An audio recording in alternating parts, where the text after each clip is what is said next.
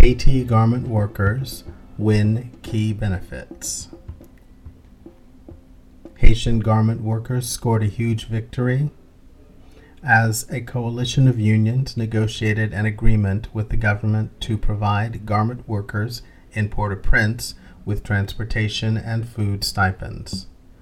In our struggle for a better working environment and fair wages, we have always emphasized that the government should provide social support to workers, especially those in the textile sector. And here it is for the first time that our demands have been heard, even if it is not yet in effect.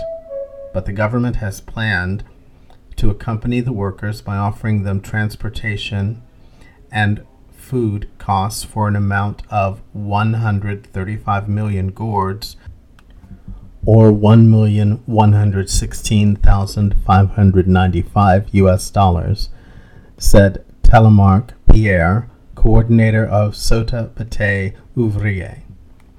From now on, we would like the government to take care to include these accompaniments in the annual budgets so that workers can always benefit from these advantages. The government will distribute the funds via a mobile app. The stipend will cover the cost of travel to and from the factory and include a lunch stipend.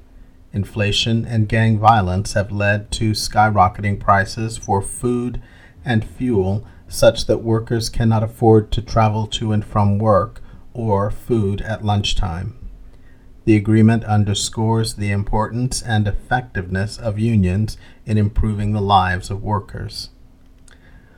We can say now that every time there is a problem, the workers come to the union because they can always find that unions are a real help, said Eliassen Wilner, GOSTRA organizer.